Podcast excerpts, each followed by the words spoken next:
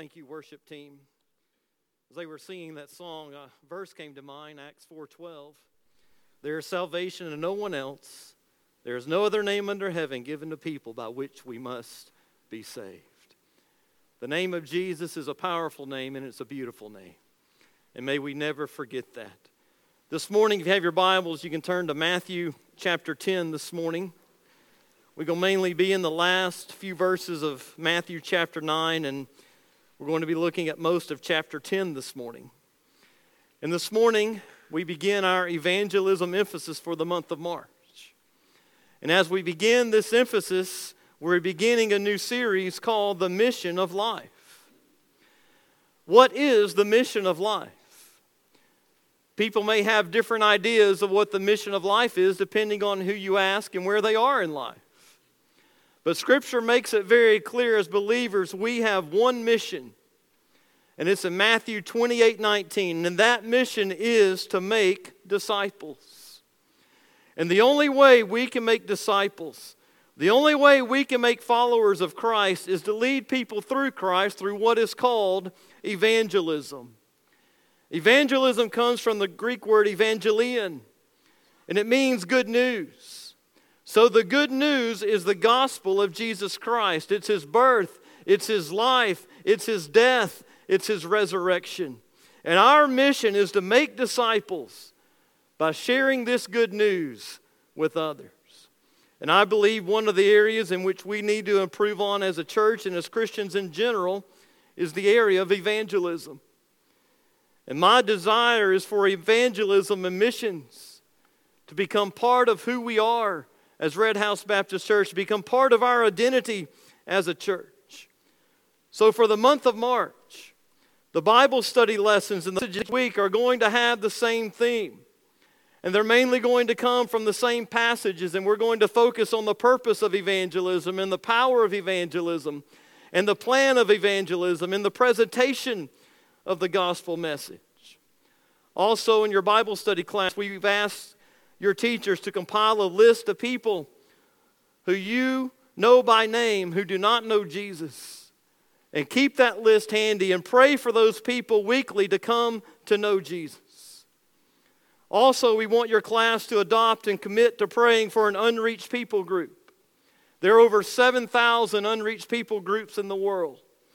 And we want each Sunday school class to at least adopt one unreached people group and pray that they would have a gospel witness and pray that they would come to know Jesus. And you, there's a website called Joshua Project where you can go and it lists all the unreached people groups in the world. We're also asking each Sunday school teacher to take five to ten minutes each month to share with the class one tool or one method that can be used to share the gospel. Because we just don't want to tell you that we need to share Jesus, we want to share with you how you can share Jesus. And for next week, I want you to think about at least one person, and it can be more than one, who you want to give their life to Jesus. One person that you want to pray for to come to know Christ. And during the time of commitment next Sunday, you're going to be invited to come forward and put that person's initials on a or first name on a ping pong ball. And we'll have a ping pong ball display up here that you can drop that in. And this will serve as a visual reminder of the people we are praying for to come to know Christ. And not only are you committing to pray for that person to come to know Jesus, but you are also committing to ask God to give you the opportunity to talk to that person about Jesus. And we're going to have two goals that we pray will be reached by the end of the year. Our first goal is we want to have 700 gospel conversations as a church. And we want to have a goal of 40 salvations because we know that every person we share with or have a gospel conversation with is not going to receive Christ. And every time you have a gospel conversation with someone, you'll indicate that by, by dropping a yellow ping pong ball in the display. When you lead someone to Christ, you'll put a, a blue ping pong ball in the display. And that display after next Sunday morning will actually be in the fellowship hall through the end of the year. As part of this emphasis, we'll begin upward follow up visitation on Tuesday nights. We finished upward yesterday, had a great season. But we have, as I mentioned before, 190 families who indicated no church affiliation. And what a great opportunity we have to go and talk to these families about our church and to have gospel conversations with them. And so on Tuesday nights, starting March 14th at 6:30, we're going to meet here at the church. We're going to go out and make visits, and we want everyone to be a part of that. And what we want to do, yes, we want to tell them thank you for being part about Upward. Yes, we want to say uh, thank you for, for being part of that ministry and coming to our church. We want to give them information about our church and invite them to church. But we also want to make sure that we have a gospel conversation with every family we talk to. And in the coming weeks, we'll give you a script or we'll give you an idea of how you can have that gospel conversation when you knock on their door and turn a general conversation into a gospel conversation. And the gospel conversations that we have will, will count toward our goal of 700. And you may say, Well, I want to go and share, but I don't know how to. Well, come. We'll put you with someone who knows how to share and who can help you learn how to share.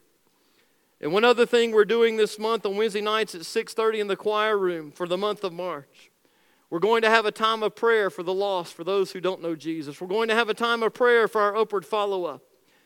And for God to give us boldness and courage to share.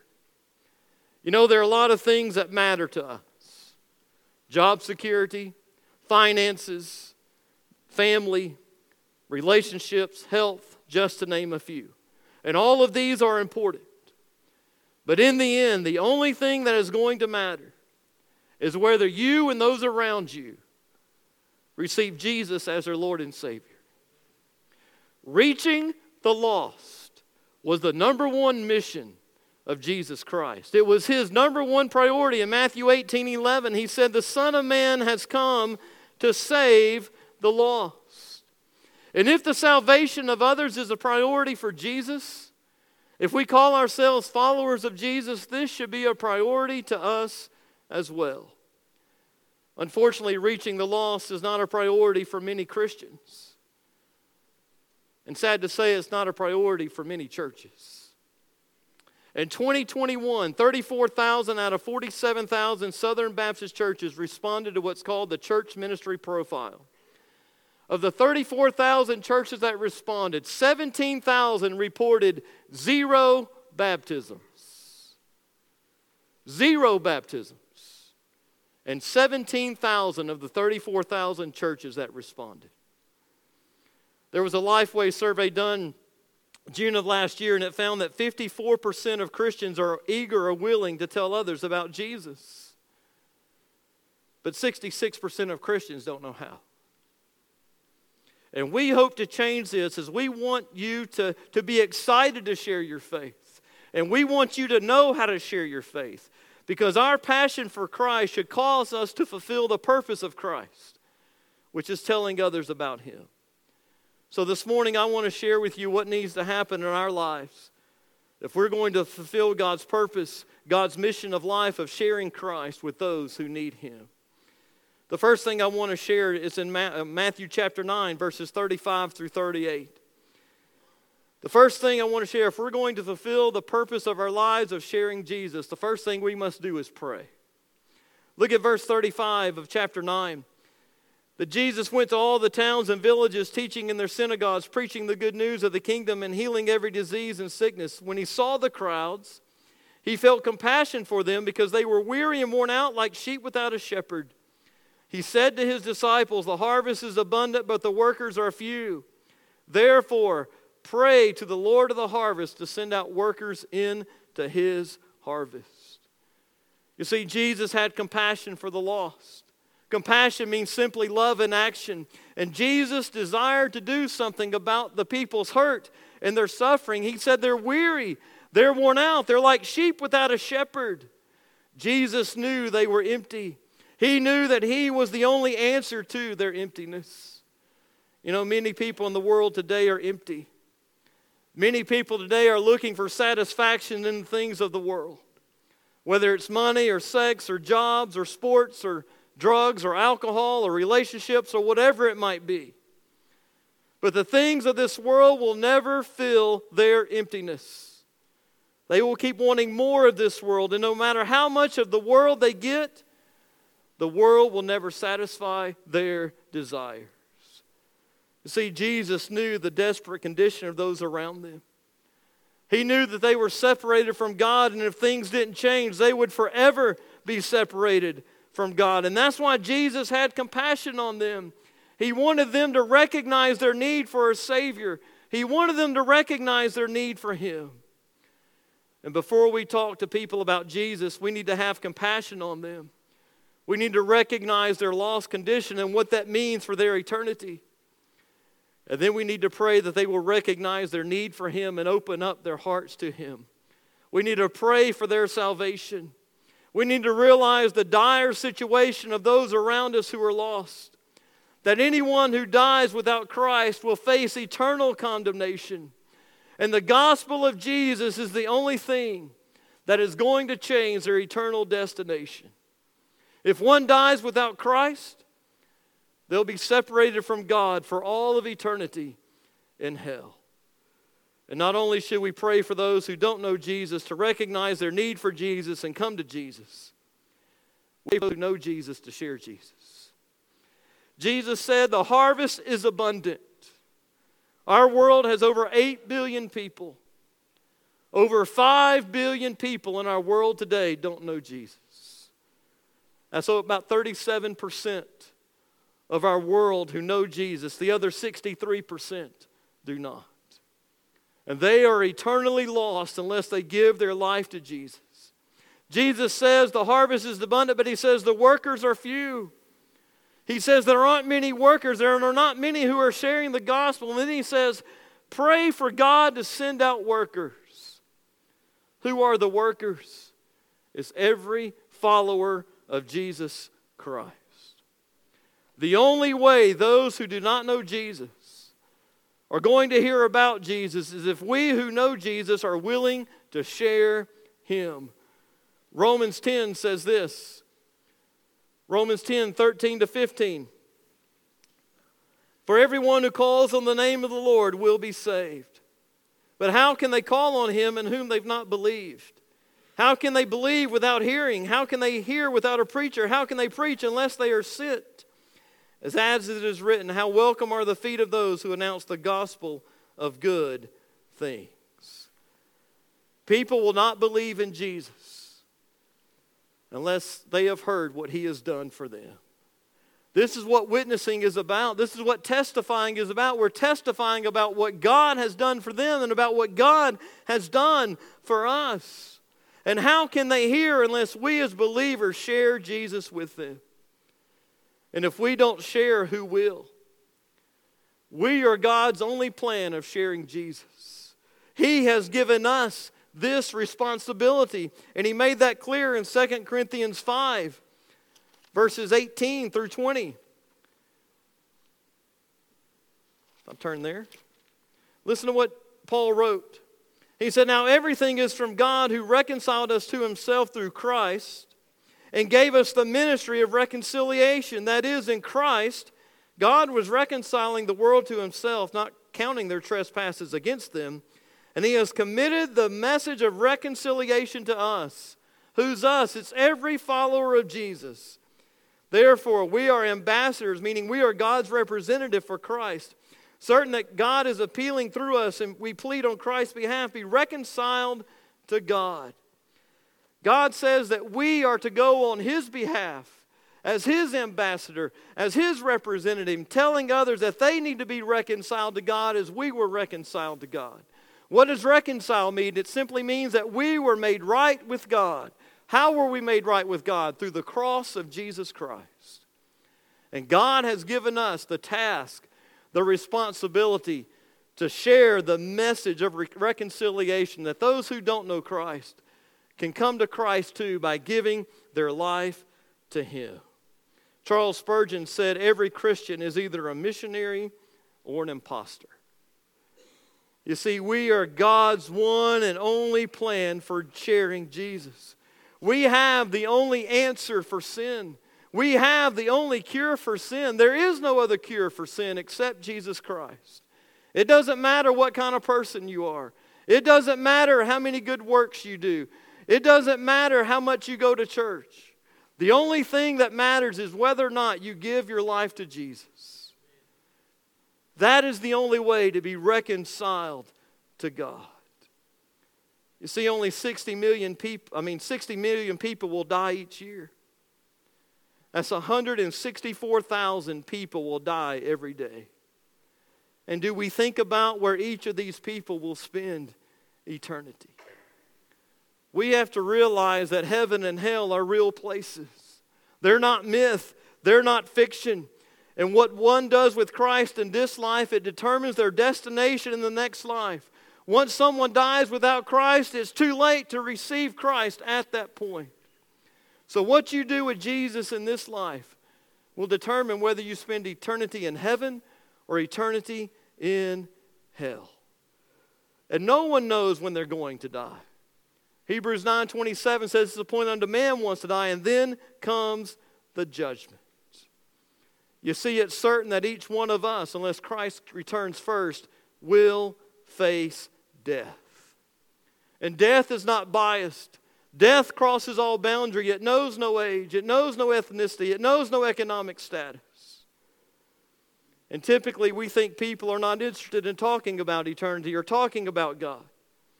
But I believe people are searching for truth. They have thoughts on what happens after death, they have thoughts about God, they have thoughts about Jesus. I remember I was on a student mission trip in Philadelphia in 2012, and we were working with a church planner. And he asked us to go to this bus stop, this large bus stop in Philadelphia, and, and to stand outside the area where the buses unload. And, and as people come off the bus, he asked us to pass out Bibles and pass out tracts. So I was with a student, and a, and a young man, John, got off the bus. We handed him a tract and a Bible, and, a, and we simply asked him the question. We said, Do you know Jesus? His reply was, I'm looking for him. And that student and I had the opportunity to talk to John about Jesus. And in those few minutes that we talked to him about Christ and told him what Jesus had done in our life, John gave his life to Jesus. He was searching for the truth. We had the truth. What if we have just passed out the gospel tract and not had a conversation with him? But he was willing to take the time and miss his next stop so we could talk to him about Jesus. You see, in our world, in our nation, our community, in our work, in our schools, so many people are hurting. So many people are looking for truth, they're looking for love, they're looking for acceptance. And they're looking for all the right things, but they're looking in the wrong place. And we have the right answer, and we can point them to the right place, and we need to share Jesus with them. Because it's our responsibility to help others discover the truth of who God is of how they can give their lives to Him and what is waiting for them in eternity. There is no greater purpose, no greater urgency than sharing Jesus. And if we are going to fulfill the purpose that God has given us, it begins with prayer. Second thing I want to say is we must proceed. If we want to fulfill God's purpose, we have to proceed. Matthew chapter 10. Verses 1 through 5 Summoning his 12 disciples, he gave them authority over unclean spirits to drive them out, to heal every disease and sickness. These are the names of the 12 apostles Simon, who's called Peter, Andrew, his brother, James, the son of Zebedee, John, his brother, Philip, Bartholomew, Thomas, and Matthew, the tax collector, James, the son of Alphaeus, and Thaddeus, Simon the zealot, Judas Iscariot, who also betrayed him. Jesus sent out these 12 after giving them instructions don't take the road leading to other nations, don't enter any Samaritan town. Instead, go to the lost sheep of the house of Israel. As you go, announce this the kingdom of heaven has come near. Heal the sick, raise the dead, cleanse those with skin diseases, drive out demons.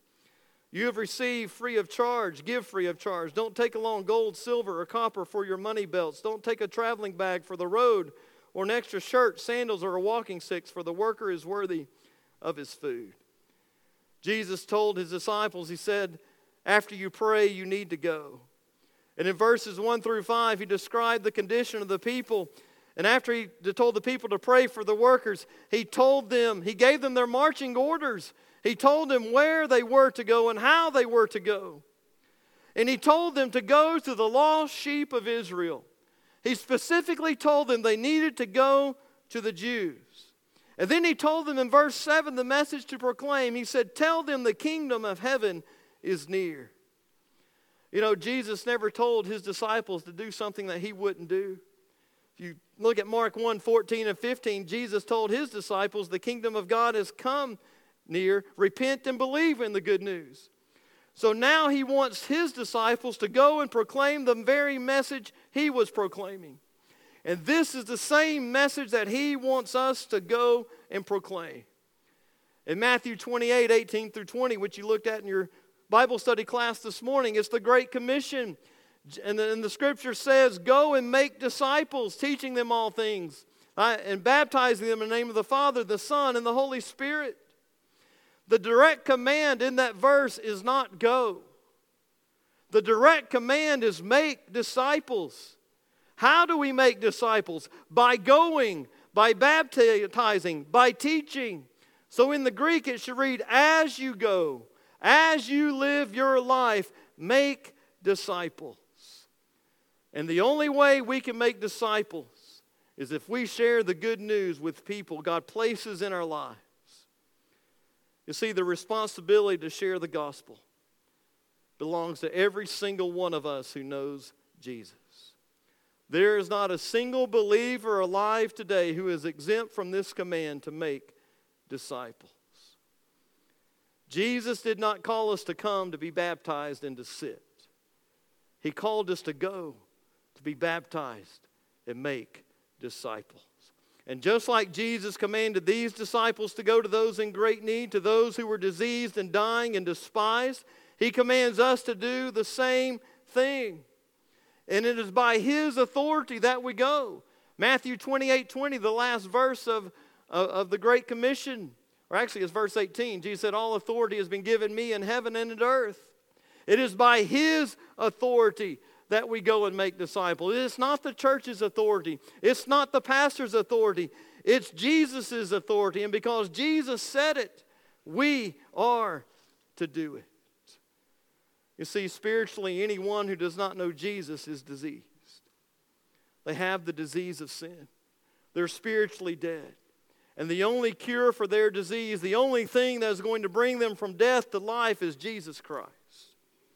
And by sharing Jesus, we can bring help or we can bring healing to people who are hurting. And the only message that we should share with the hurting and the hopeless is the gospel message. Because the gospel message is the only message that offers real and eternal hope. It's the only message that has the power to save. And if you are a disciple of Christ, your passion for Christ and the love of Christ should cause you and motivate you to share Christ and to see people's lives changed by crossing over from death to life and from darkness to light. And if we're going to make disciples, we have to share the gospel. Yes, we're to read God's word. Yes, we're to teach God's word. Yes, we're to live God's word. But we are not to neglect sharing God's word. You see, evangelism is just not using words when necessary. To share the gospel, we have to speak. And we are to go and share the gospel and make disciples where God calls us and where He has placed us. And if every single believer reached the people that were within their circle of influence, think of the impact this would have on the kingdom of God. Think of the numerous lives whose eternal destination would be changed. And here's something we have to understand. As we go, people are going to respond differently. You're going to have those who listen, you're going to have those who don't. You're going to have those who receive Christ and those who reject Christ. And you may even run across some people who are very combative in their response to your sharing of Jesus. But you know what? Jesus warned his disciples in Matthew chapter 10 that was going to happen. Look at verses 11 through 15. When you enter any town or village, find out who is worthy and stay there until you leave. Greet a household when you enter. If the household is worthy, let your peace be on it. If it's unworthy, let your peace return to you. If anyone will not welcome you or listen to you, shake the dust off your feet when you leave the house or town. And I assure you, it will be more tolerable on that day of judgment for the land of Sodom and Gomorrah than for that town. Jesus said, Those who reject the gospel when they hear it, will be worse off than the wicked people of the destroyed cities of Sodom and Gomorrah, who never heard the gospel at all. You know, I've been on mission trips where I've experienced rejection and even where people have been combative. I was in a mission trip in Port Arthur, Texas with some students working with a church planner, going door to door, doing surveys. We knocked on this one door. This gentleman, older gentleman, answered the door. And as we began talking, he made it very clear to us that he didn't want anything to do with God.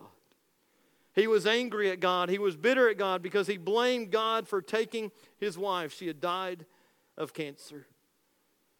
And then he slammed the door in our face. You know what I did? I asked our students. I said, you know what? We need to pray for this man. So before we left his doorstep, we sat on that doorstep and we prayed for him that his heart would be open to the truth of the gospel. You see, it's not our job to convict or convert. That's the work of the Holy Spirit. Our job is simply to share. And Jesus told us what happens when we go in verses 9 and 10. He told the disciples, Don't take anything with you, meaning God will provide. And as we go and meet the needs of others and share Jesus with others, He will meet our need. So not only do we need to pray, not only do we need to go, but we need to endure persecution. Look at verse 16. Jesus says, Look, I'm sending you out like sheep among wolves. Therefore, be as shrewd as serpents, as harmless as doves. Because people will hand you over to the Sanhedrins and flog you in their synagogues. Beware of them. You'll even be brought before governors and kings because of me, to bear witness to them and to the nations. But when they hand you over, don't worry about how or what you should speak, for you'll be given what to say at this hour, because you are not speaking, but the Spirit of your Father is speaking through you. Brother will betray brother a father his child. Children will rise up against their parents and have them put to death. You'll be hated by everyone because of my name, but the one who endures to the end will be delivered. And when they persecute you in one town, go to another. For I assure you, you will not have covered the towns of Israel before the Son of Man comes. A disciple is not above his teacher, or a slave above his master. It is enough for a disciple to become like his teacher and a slave like his master. If they called the head of the house Beelzebub, how much more the members of this household? Jesus said, I'm sending you out like sheep among wolves.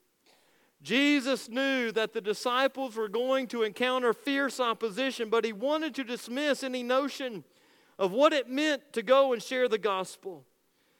You see, when we go for God, we're going to make ourselves vulnerable. We're going to have a target on our back. We're going to open ourselves up for attack. And we are going to encounter resistance to the message of God, just like Jesus warned his disciples. But the only way to avoid persecution is not to go at all. The only way to avoid persecution is not to say anything at all. You know, as long as we blend in with the world and keep our faith to ourselves, we're not going to face any opposition. But not going at all is not an option. Because among the wolves, there are those who will respond to the gospel. And here's what's great Jesus just didn't tell them to go, He told them how to go.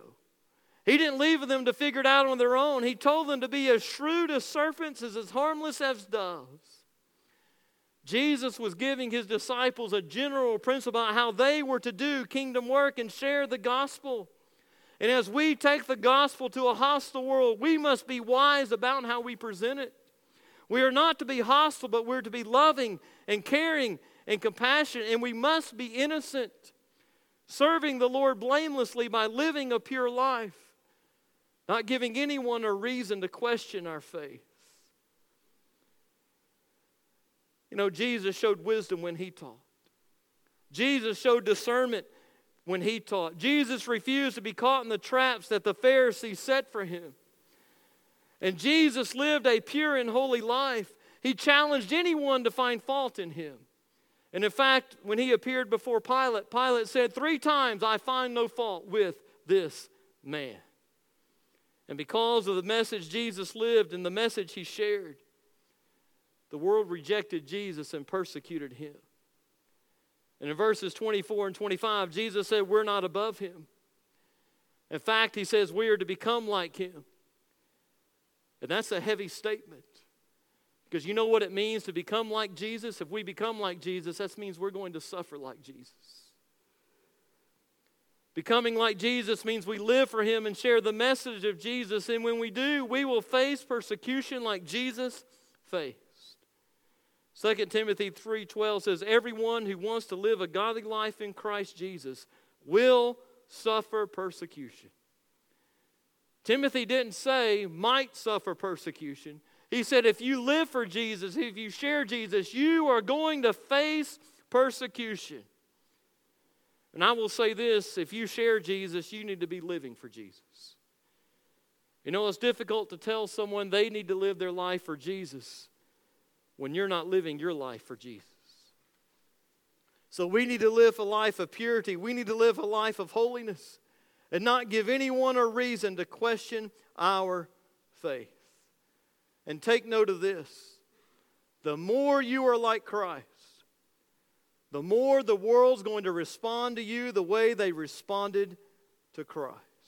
You know, the world is fine with us meeting needs and helping people as long as we are silent about Jesus. But the moment we proclaim the gospel, the moment we say that Jesus is the Son of God and Jesus is the only way, and we start talking about Him, we are not going to be liked. Instead, we're going to be hated.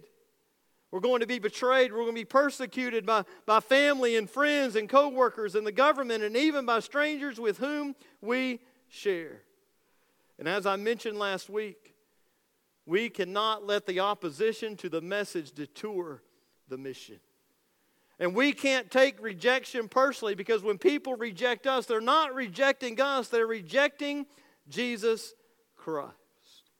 And we need to persevere and we need to endure because in verse 22 it said, Our endurance will be rewarded. My challenge to you is to live in faithful obedience to God by leading others to faith in Christ. Could it be costly?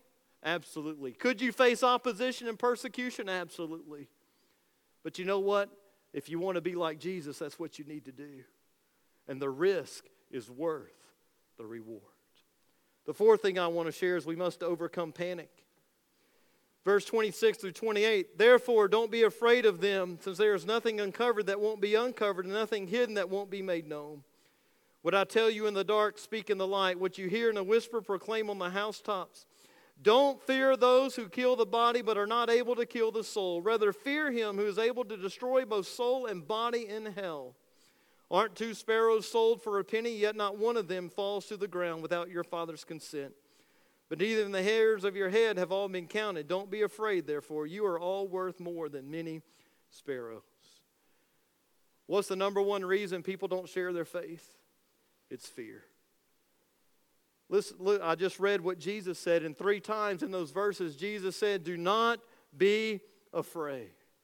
Fear is a real temptation when it comes to sharing the gospel. Someone said, Why is it that when we are in church, God is so big and Satan is so small? But when we go out witnessing, Satan is so big and God is so small. And he answered, Because God has not changed, but our perception of God has. I think sometimes we allow our fears to be bigger than our God. There's the fear of the unknown. We don't know how people are going to react. We don't know what to say. There's the fear of rejection or the fear of failure. And we need to remember we're only called to share and we can't control how people respond. Maybe there's a fear of, of past experiences. And Jesus said, if certain people reject you, go to another place and share. Don't let that rejection stop you from sharing Him with others. Maybe you're afraid of being labeled a fanatic. And I would say, if that's your fear, the ridicule, ridicule you'll face will pair, pale in comparison to the ridicule that Jesus faced when he went to the cross for us. And maybe it's the absence of the fear of God. You see, if we truly feared God, if we were truly in awe of God, we would want Him to sh- we would want to share Him with others. Because the fear of God should remind us of His coming judgment on non believers, as we should not want anyone to face God's wrath for not receiving Christ. But here's the problem if we give in to our fears, we'll end up doing nothing. Our fears will paralyze us and hinder us from the fulfilling of God's purposes. And if Satan is able to paralyze us with our fears, then guess what? Satan wins. Instead of focusing on our fears and panicking, we need to focus on our God who is much bigger than our fears and who can help us overcome our fears and who can turn our panic into peace. And then these three verses, he gives us, gives us three ways to overcome our fears. He said, We're to have an eternal perspective. We're to think that one day God's going to make everything right, that sin and evil are going to be exposed and be dealt with once and for all. We need to have radical boldness. He says, What I have told you, you need to go and proclaim to others loudly and boldly. He said, Don't keep the message to yourselves. Don't be ashamed of Jesus. And I think of what Paul said in Romans 1:16. When he talked about, it, he said, I am not ashamed of the gospel of Christ, for it is the power of God to salvation to everyone who believes, the Jew first and also the Greek. Jesus also says we need to have reckless abandonment in verse 28. He said, You don't need to fear man, you need to fear God. He said, All man can do is destroy the body. He said, What's that to a believer? If they destroy your body, guess what? You're going to spend eternity in heaven with me. And we need to remember that God is the ultimate judge. And instead of being concerned about the world's response to us, we need to be more concerned about what God's going to say to us into eternity. He is the one to whom we are ultimately accountable to. And when we stand before God, I can promise you this He's not going to accuse you of sharing Jesus too much. But he's going to be disappointed if you don't share Jesus enough. Don't be afraid of men. The worst man can do is, is kill you. But in the end, the death of the believer is actually a reward. You know, I think of what Paul said in Romans 8 18. He said, The sufferings of this present time do not compare to the glory that will one day be revealed in you. As believers, we gain so much more in death than we will ever gain in life. Paul said, For me to live is Christ. But you know what? If I'm dead, I'm with Christ, and that is gain for me. You know, during a battle in World War II, General Douglas MacArthur said, The enemy is in front of us, the enemy is behind us, the enemy is to the right and to the left. They can't get away this time. You see, when it comes to sharing Jesus, this is the mindset we need to have that our God is big wherever we go. And our God is bigger than any fear we will ever have. And there are people all around us searching for truth. And we who have the truth need to boldly share the truth with them. And we need to remember 2 Timothy 1 7, where Paul, Paul wrote to Timothy, he said, God has not given you a spirit of fear but of power, of love, and of sound mind. Power, love, and sound mind to do what? To share the gospel of Jesus Christ and to live for Jesus. The last thing I want to share if we want to fulfill the mission of life, we must hold on to his promises. You know, fear may tempt us to not witness, to not share. But God has promised to take care of us when we do. In verse 20, of Matthew chapter 10. He said, Because you are not speaking, but the Spirit of your Father is speaking through you. You see, when we share the gospel, when we give our testimony, it is not us sharing, but it is the Holy Spirit sharing through us. There have been times when I share with people, I have no idea what I was going to say. And after I got done with the conversation, I said, I have no idea how I shared what I just shared. You know, it was only through the power of the Holy Spirit that we can share the gospel of Jesus Christ. And this fits perfectly with Matthew 28 20, where Jesus said, Behold, at the end of the Great Commission, I am with you until the end of the world. That word remember or behold or surely, that is a command. It's the second command of the Great Commission. The first command was make disciples. The second command is to remember God's promise that we that he will always be with us and we are never alone. And hasn't that been God's promise all along? Go back to Isaiah 7:14, the, the prophecy of Jesus being born of a virgin. What did Jesus say his, or what did God say his name would be? Emmanuel. What does that mean? God with us. What did the angel tell Joseph in Matthew 123 when he told him he was going to have a son and his name would be Emmanuel? Meaning what? God with us. What did Jesus say in Matthew 28 20? That he will always be with us. God has been with us, God is with us, and God will always be with us. And when we share Jesus, guess what? Jesus is with us as we share about him. And this should bring us comfort. This should encourage us as we talk to others about Jesus. But you know what? Jesus offered some more promises in verses 29 through 31. He said, Aren't two sparrows sold for a penny, yet not one of them falls to the ground without your Father's consent? But even the hairs of your head have all been counted. Don't be afraid, therefore, you are worth more than many sparrows. Jesus makes it clear that God rules with all authority, that God is sovereign, He is control of all things. He makes it known that, that God knows us completely. He's aware of every detail of our lives. He even knows how many hairs are on our head. For some of us, this is an easier job for God than others.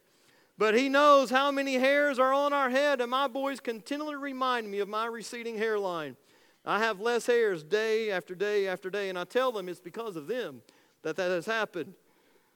He also promised to love us deeply. We're valuable to God. He loves us so much. How much did He love us? He sent His only Son to die for us. God's love for us runs deep. No one else would do or could do for us what God did. And we should be willing to share these promises with those who don't know Him. Because you know what? God loved them too. God died for them too. And because of this promise, look at what we're supposed to do in verses 32 to 39 as we wrap this up. Therefore, everyone who will acknowledge me before men, I will acknowledge him before my Father in heaven. Whoever denies me before men, I will deny him before my Father in heaven. Don't assume I came to bring peace on earth. I did not come to bring peace, but a sword.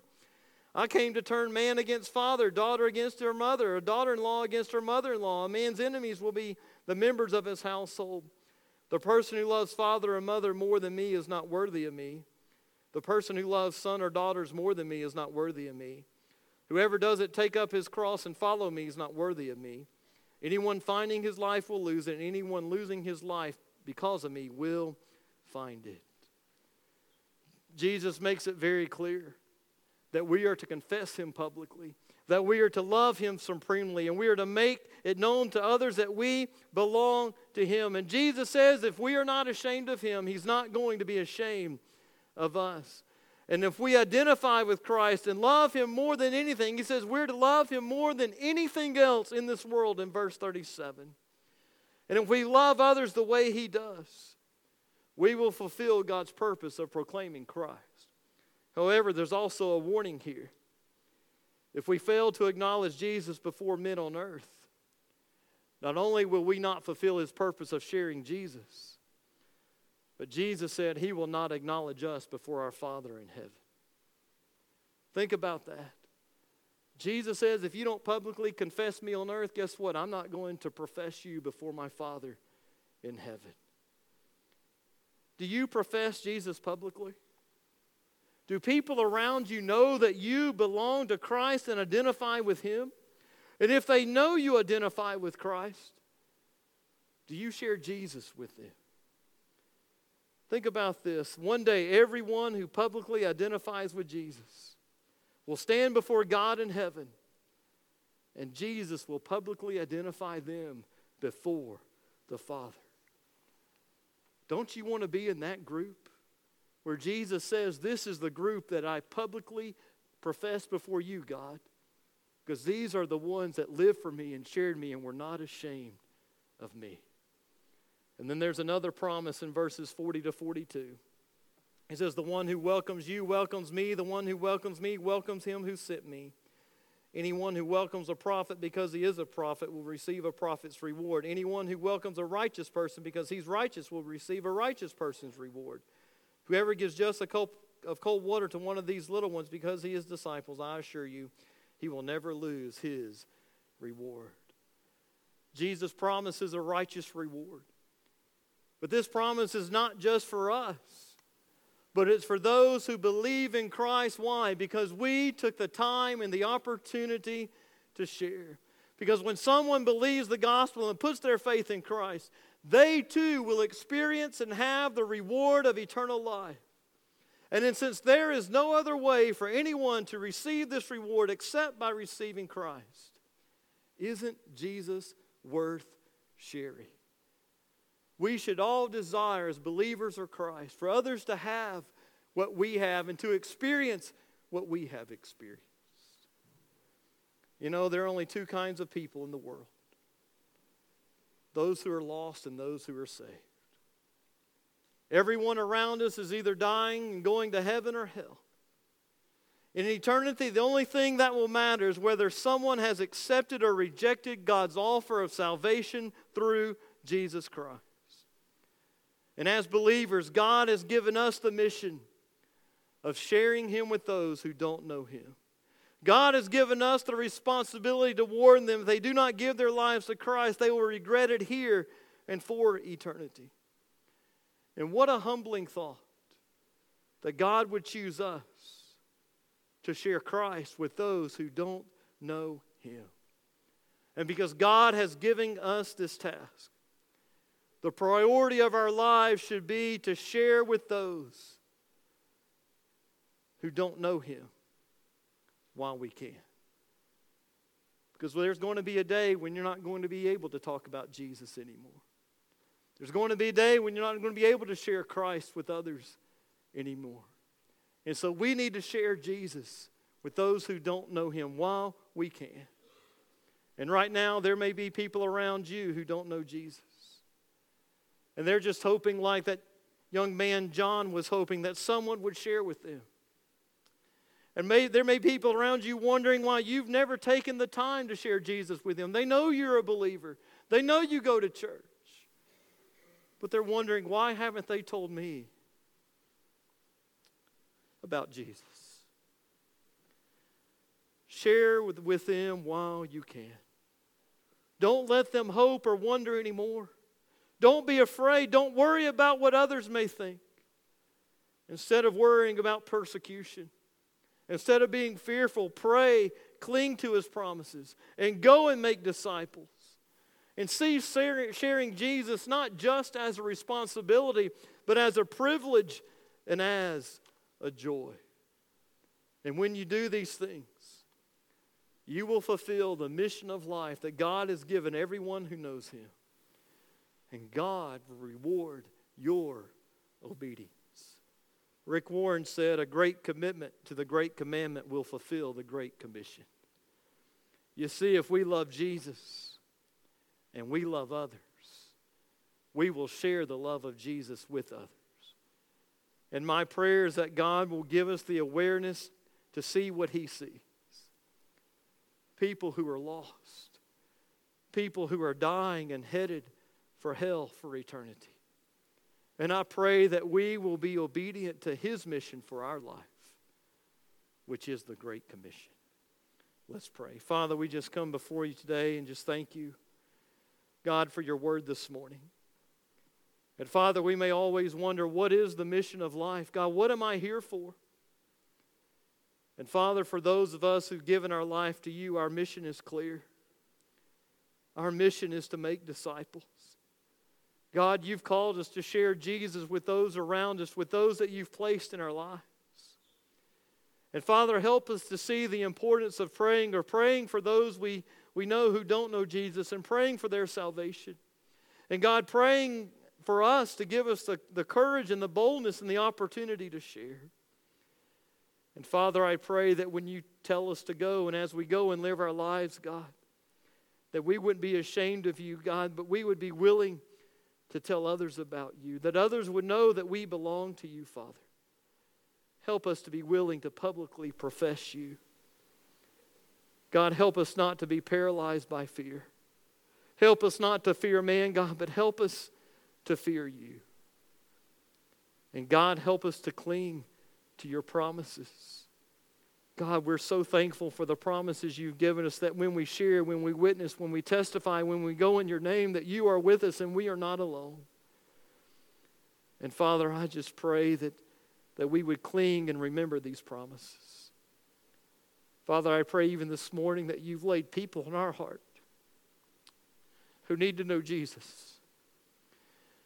People, Father, who, if they took their last breath right now, they would spend eternity separated from you forever in a place called hell.